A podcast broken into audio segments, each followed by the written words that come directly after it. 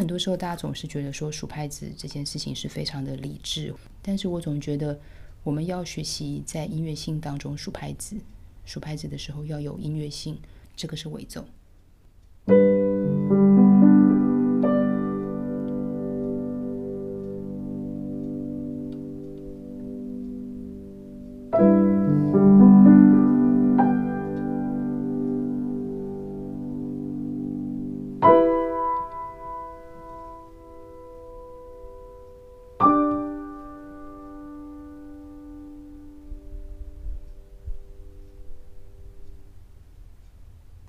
所谓的音乐性，其实是每一个人他对于旋律当中一个很亲密，甚至于说一个直觉的感觉。当然，他有可能会需要一点时间先去熟悉这个旋律，让他能够启动我们对于感情表达的频道。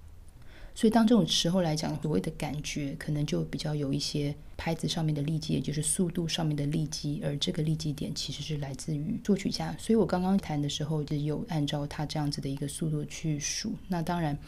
每个人数拍子的时候，比较不会说真的是像在所谓的我们暂时称之为节拍器，也就是我们有的时候在练琴会帮助自己的一个方式。我觉得会从这当中，我们可能会更理解，其实当我们能够用我们自己认识的一些基本功，然后去跟作曲家可能给予我们的一些长度跟拍子来进行一些理解，可能会更好。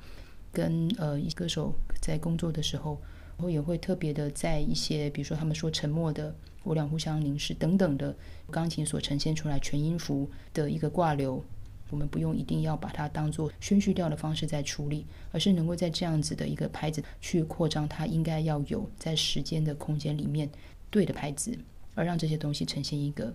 我觉得最美好的一个表达。很多时候我们都不知道明天会如何，有的时候我们甚至于一觉醒来，呃，可能世界就改变了。如果我们在生命当中有的时候可能刚好遇到了一个暂时的一个延长记号，或者是说暂时一个搁置，我觉得无论如何，就像可能歌词当中所说的，明天阳光总会再起。